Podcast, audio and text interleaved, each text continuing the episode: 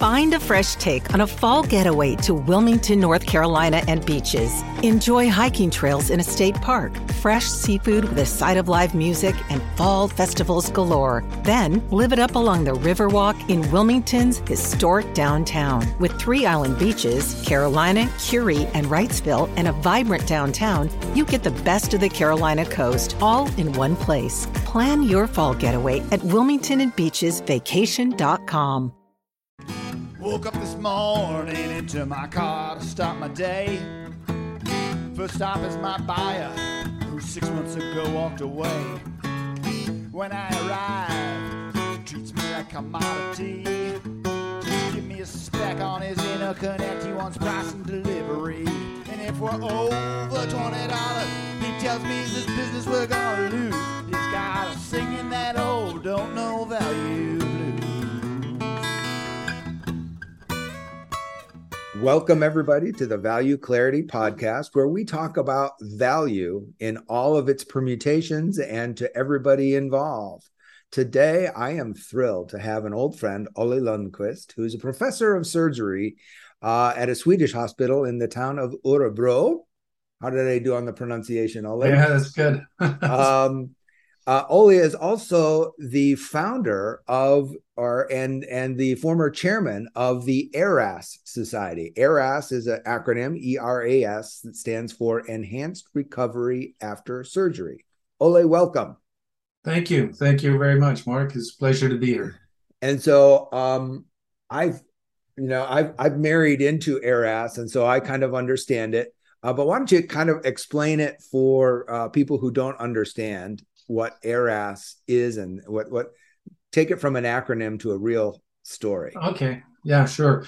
Um, well, this is a it's a project or a way of working with surgical patients that uh, a group of us back in Europe about 20 years ago now uh, decided to explore, and the basis for for the whole uh, way of uh, working is that we started to review all the literature that we could find in in you know, in the medical journals uh, that would help us understand what we should be doing to help people recover as quickly as possible after major surgical procedures. And it turned out that we uh, were able to find at that time about 20 different elements that had good, solid evidence uh, to improve the outcomes of, of the patients. Now, we were um, five groups from five different countries in Northern Europe. And when we looked at what the literature told us to do, we realized that none of us were doing it. So uh, we then set out to test whether the literature was actually going to give us better outcomes than the ones we had already. Uh, and so we set out with our differences in the starting points of what we were doing to try to merge to to what the literature told us to to do. And while we were doing that, we collected all the data uh, that we could find. We were quite meticulous about that actually, because we were all interested in you know the details of of these things. We were all in academic institutions and so forth. So so we put together a database uh, as we were moving towards the literature's best practice. And when we reviewed what we what we were actually doing with regard to those elements, we realized that first of all, we were wrong about what we thought we were doing. In fact, all of us found that we were missing out on certain elements of care that we were certain we had in place. And the other way was also that certain things that we thought was going to be problematic actually worked quite well. So we realized not only, well, the second thing, which was really important, we got much better results. I mean, we were, we, we reduced our complication rates by about, um, uh, you know, 25, 30%, even higher in some of the, uh, some of the places here as we were improving our care according to the guidelines. Um, and so, uh, so two things were very obvious for us. One, the literature could lead us the way. Secondly, in order to be able to perform good practice, we needed to audit. We needed to audit the processes behind the outcomes very carefully. And if we just stuck to the what the literature told us to do, we were actually going to be able to improve outcomes quite a lot. So this is the basis for ERAS. And the other thing which was very clear to us that there were a lot of elements out there. And the elements did not just um, were not just related to surgery, but to anesthesia and nursing and other things as well. So we realized you needed to have everybody on board that were involved in covering the patient's journey from start to finish. So, uh, so we we realized we need to put together a, a multidisciplinary, multi-professional team. We needed to audit, and we needed to find out what was actually going on in our own units. Yeah, and then move to better practice. Yeah. So, so that's where we are. Yeah. Long story, but but basically that's the essence of it. I, I, think that's a great story. And so for those of you civilians listening, think of this as uh, Olle, you said you, you started with about 20, but let's call it two dozen ish. Um, uh-huh. Small changes to how you take care of a patient. And it's pre, during, and post. So these changes right. can be anywhere pre, during, and post surgery. And when you do these 20, two dozen ish small things, patients go home healthier, mm-hmm. faster, feeling better, and with fewer complications.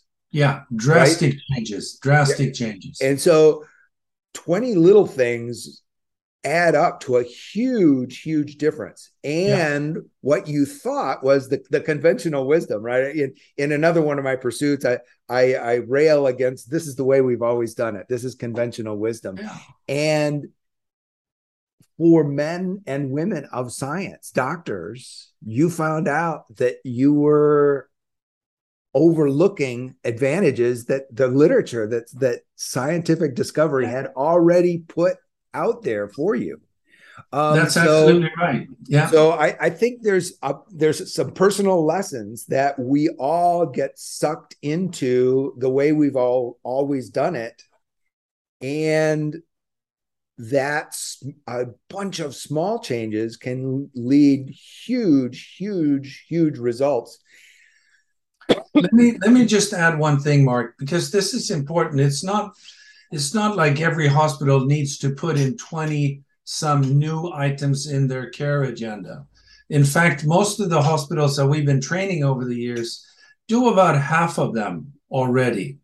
So it's it's more about finding out, you know, which ones are we missing and then add them to the agenda and make, you know, a few changes here and there. Yeah. Not very drastic. And it's very simple things actually. It's about removing drains. It's about giving fluids in the right amounts. Uh, you know, sim- things that we're doing, but maybe not to the point and and at the level that we should, and with the with the um, persistence that every patient gets it every time. That kind of thing also comes into play. Yeah, and so you know, one of the examples that I like to use when I'm describing this to people is giving fluids. It yeah. was conventional wisdom that before surgery, your your medical care team would load you up with three or four, you know, two or three bags of saline solution. What we used to do was have patients fasted overnight before yeah. surgery. So we would dry them up completely unnecessarily. We would also have them come in in a metabolic state. Their body was in a fasted state, which is not ideal if you're in for stress.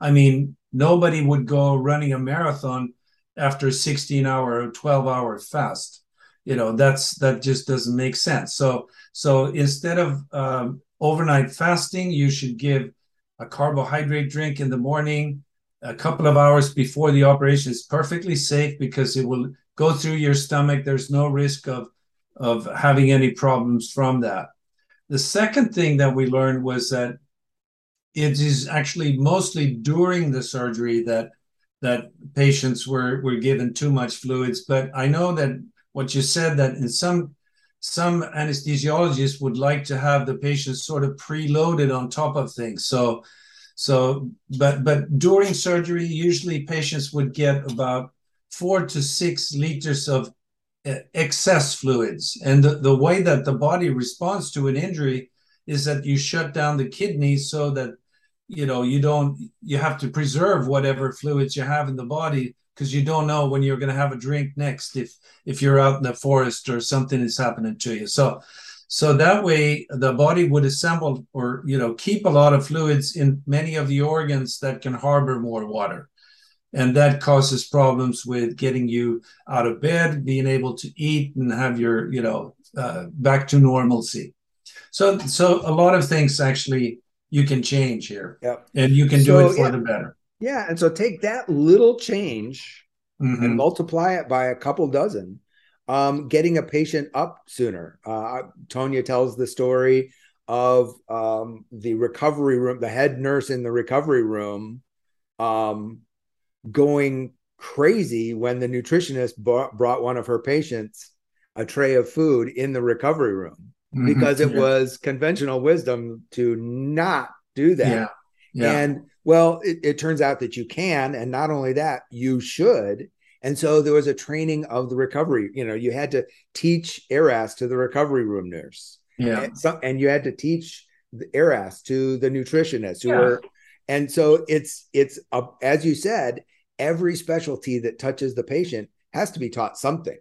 Absolutely. Everybody needs to be, uh, uh, you know, in understanding why we do these things. We reduce the stress. We keep peop uh, patients from starvation, which is uh, traditional care, and we don't drown them anymore. You know, we keep them fluid balanced. and and so but, but if every everybody who is on the team of treating these patients need to know what their specific role is in the bigger picture. And that that makes it much more easy for everybody to comply with the program i think. So it's about getting people involved and also feeding back the information we have from the audit that we do so that people see well we're doing things right and we're getting the results as well. Yeah. And so a bunch of a bunch of little changes. So there's this is the you know like the human organization, the organization full of humans, change Mhm. management. Teaching Yeah. them here's what, here's why. Yeah. Uh here and here's how. And here's the orders and so there's there's a lot of that change. And here's kind of something I did want to talk about is that these results of adopting a successful, relatively complete ERAS programs are pretty well apparent, but there was a change in, and the the benefits to the patient are crazy obvious, and there has been some difficult in different systems, and uh, it has to do with the economics of how care is paid for in different countries. Mhm. I think, um, with getting people to say hospitals and doctors to say it's good for me too. Yeah, well, I, I think that, uh, you know, medicine and surgery is uh, very traditional. Surgeons are cautious to make changes. And I, I hold the whole community is actually, um, you know, yeah, slow to drive change uh, in general. That's that's been one of the drawbacks of what we're doing. And at the same time, I think perhaps we've uh, reduced some of the uh, risks of doing really crazy things from time to time. I don't know, but but but that's the slow change is is not good for for the progression of surgery and anesthesia. I think overall. So, um, but the financial aspect is is is also very important, obviously, because nowadays I don't think in any system you're going to be able to bring about any change if it's too costly. And if it doesn't, I mean, ideally you should actually uh, improve outcomes for patients, make your staff happier and feel better about their jobs, and also save money at the same time. And incidentally, that's exactly what we can do with enhanced recovery programs. Um, you know, if we if we take it step by step, you mentioned that the the outcomes are fantastic for the patient.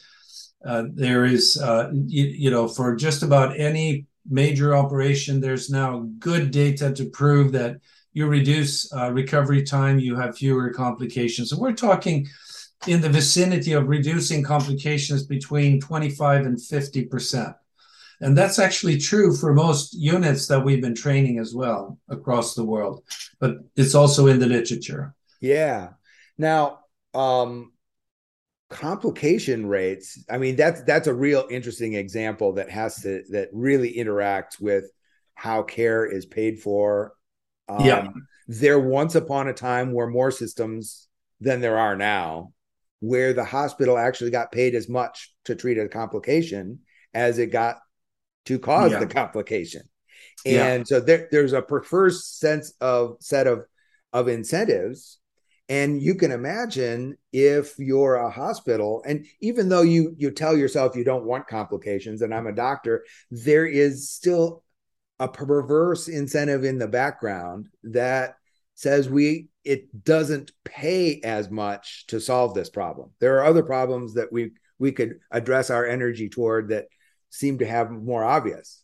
Change the incentive system and suddenly if the hospital has to pay for its own complications out of pocket um, that that set of incentives does a u-turn. Yeah you know I, I, don't think it really matters which system you're in. Um, i mean i sweden has a national insurance system so everybody gets care. Uh, and we you know there's no uh, uh, selection of patients whatsoever. Um, and the government in the end pays for it uh, but for sure, here uh, the hospitals are still, uh, you know, they, they have to run their own finances just the same. And what what happens is that, of course, if you have fewer complications, um, you you actually save a lot of money for the hospital. It's very costly to have complications. A day in the ICU or a reoperation is is you know a lot more expensive than uh, many of the the primary operations to begin with. Yeah. So um, so you want to avoid them at any cost. The second thing is that complications for the patients is is dangerous. That's what kill people.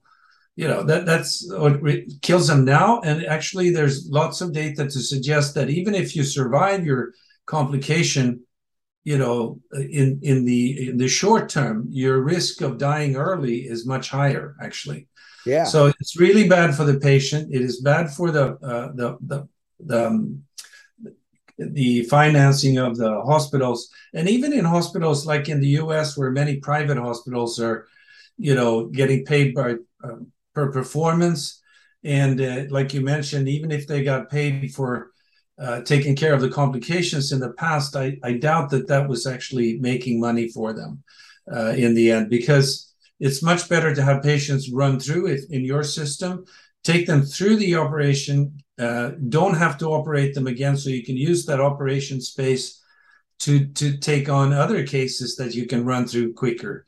So so I I think yeah. there's no system in the world that doesn't save money or make money from yeah. actually working this way. Yeah, I remember working this through with an administrator uh, at a mm-hmm. hospital system in Texas, where we talked about the revenue for a surgical patient is much is it's at its highest on day one on on surgery day mm. the day after surgery that revenue for that patient goes down and each day it goes yeah. down sure. and so if you are through ERAS sending patients home earlier you're knocking off those low revenue tails and you're clearing that bed for a day one patient that is higher revenue and when we talked about that, we said, of course, this is on the assumption that your hospital is bed constrained. You don't have beds waiting around, yeah. and and you and uh, this administrator said, well, that's just about every hospital in the country. And of course, with COVID, now it's even worse.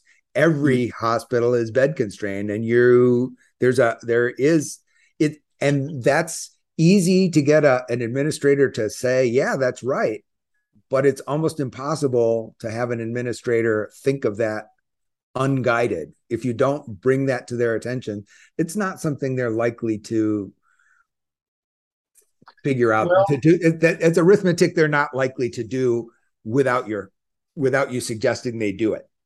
Yeah well um I, I I think more and more people do get that connection here, and I think especially with the shortage of staff, that we all have, not only in the US, but actually I hear that from almost around the world. I, I have a lot of connections internationally, and I hear the same thing. After COVID, uh, there's been a lot of uh, hospitals that have lost a lot of staff. We're talking 20% of the staff may be gone, even higher in some places. And of course, that puts the pressure on on the hospitals, and uh, you you need to make sure not only that you you have your throughput, but you got to make sure that the people you still have in your hospital working for you are happy with the with the job that they're doing. And then you got to realize that the incentive for these people well, of course, they want to be paid a reasonable amount of money, but actually, what makes them go to work is that they they chose this job to take care and help other people.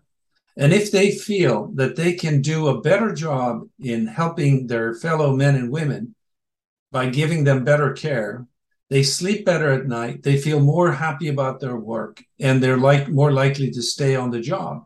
So I think that that's another very, very important aspect of all of this. And I can still remember years ago when I was uh, head of department, one of the hospitals here in Stockholm, I was walking home uh, around nine o'clock in the evening, and one of the nurses, uh, you know, walked beside me, and we were on our way to the subway. She came up to me, said, "Well, we don't often say these things to each other, but I want you to know that we're so happy that you started the ERAS because we sleep better at night." we know our patients are feeling better. And, you know, that tells it all.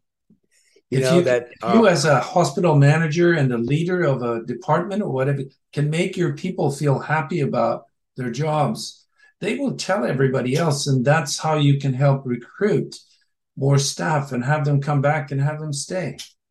I want, I mean, you you just guided me. You begged another question. Uh, in all of the database that you keep and all the tracking, have you or have you ever considered starting to track um, morale and job satisfaction scores? Those are available. Um, yeah. And it would be that would be an interesting study to do a correlation of job satisfaction before yeah. and after ERAS. Yeah, well, we we've had thoughts in this direction, but we we actually uh, had uh, an idea to look at staff turnover uh, as a measure of that, or That's sickly. You know, that would be another way of looking at it more, you know, uh, objectively, I guess. Well, it's I, I would say not only objectively, but that is the measure that yeah. any hospital administrator uh, can see directly tied to yeah. Yeah. Do- dollars, krona, euros, yeah. or yen. exactly. Yeah. Yeah. So that's the most that is a very monetizable measure. So I think that's mm-hmm. a great one. Yeah.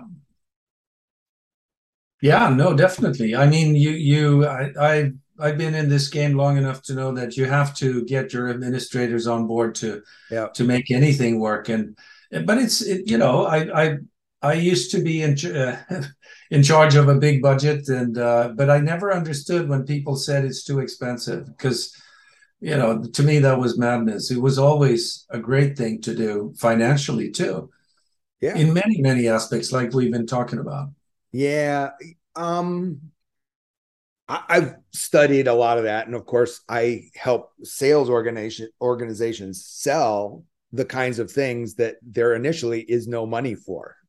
Mm-hmm, yeah. And so the the exercise that I teach is get to the executive who decides who gets what budget and get to the executive to show them that you do need to move budget from A to B because yeah. this one is. And so there is money for that. But at a low to medium level in a lot of organizations, they don't know that there's money for that because they mm-hmm. think the budgets are ironclad. Yeah. Um, and so there's no money for that is uh, kind of it, that that was a saying that just reeks of mediocrity yeah well you know there could be other reasons as well that that people don't want to embark on this. Um, i think one of the things that we're up against nowadays is that everybody thinks they're actually doing it already. You know uh, go back five ten years ago it wasn't that well known but now i think I don't I haven't met a surgeon in many many well at least the last 5 years that would say no no I don't do any of this. I think it's rubbish. I, everybody says they're doing it but the matter of fact is that unless you can really show that you uh, you have a system to track your your elements of care and know exactly what's going on and can show me that and your outcomes and you know, I'd like to uh, challenge you on on that. Actually, I, I know there are systems where it's working very well with their own kind of systems, and everybody doesn't have to do what we do exactly, but the general principle needs to be there.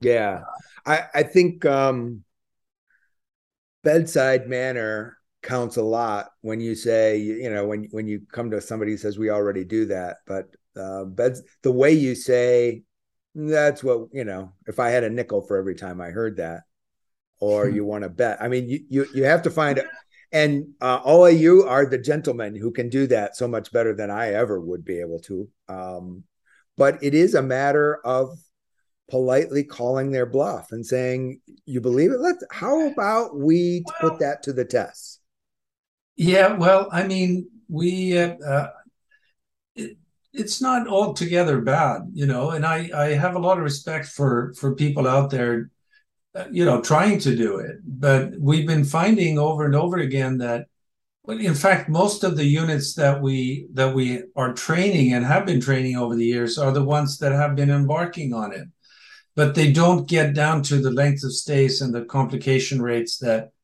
that they were hoping for. And then you know eventually people start coming to to us or some other program and and uh, you know uh, ask us if we could have a conversation and then we start testing where they are and then they realize whoops you know it wasn't quite as good as we thought but then again it reveals what elements they need to work on for the first time yeah. and you know the other thing mark is that this is complex. I mean, it's not by coincidence that people don't have this kind of control.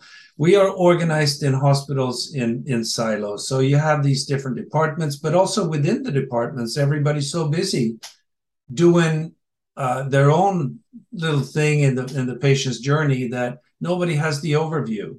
Yeah. And that's what we're giving them. And that helps a lot. Yeah, I waved my hand a little too blithely at, earlier in this interview when I said, "Oh, it's just about two dozen really simple changes, and it makes big differences for the patient." Well, two dozen little changes to the hospital to the organization is a huge change.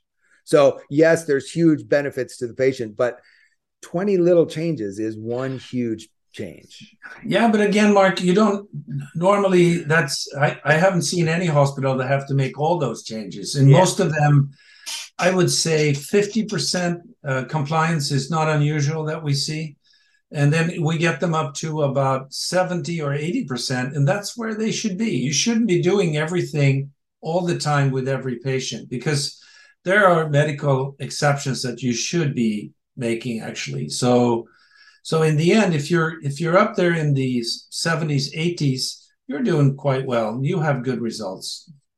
It it comes, you know, by itself. Yeah.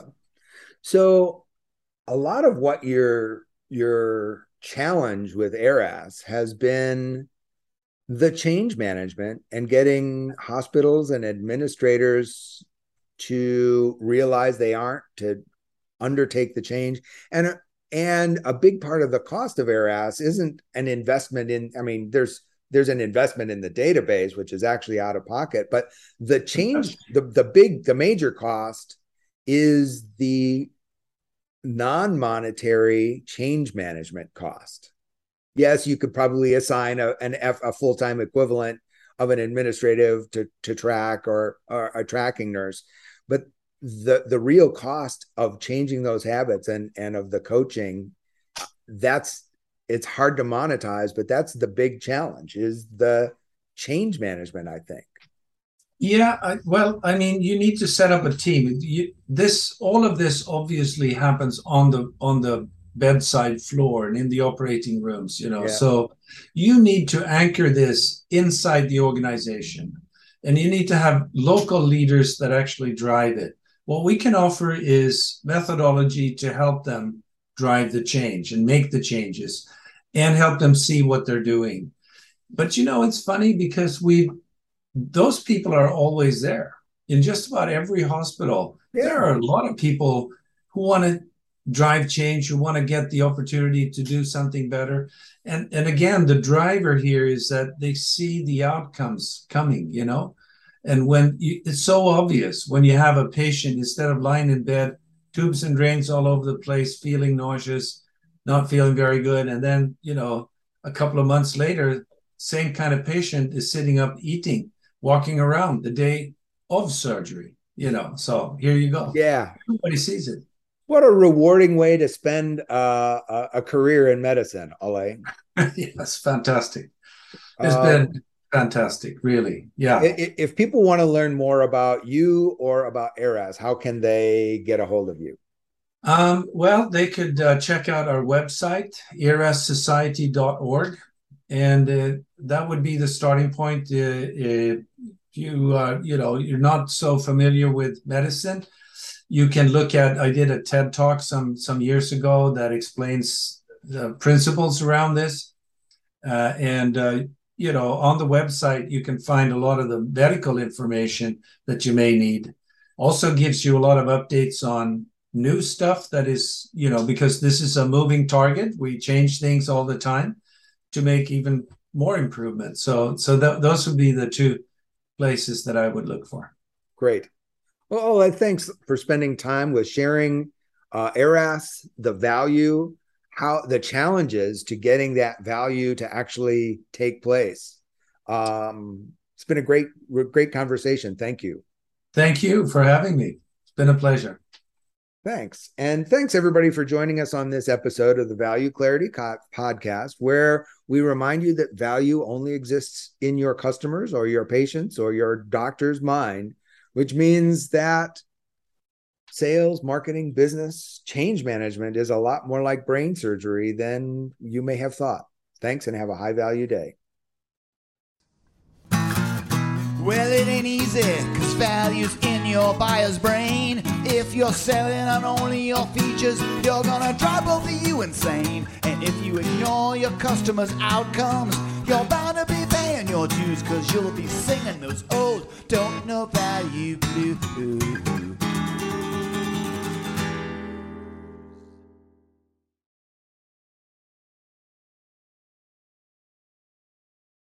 This podcast is a part of the C Suite Radio Network.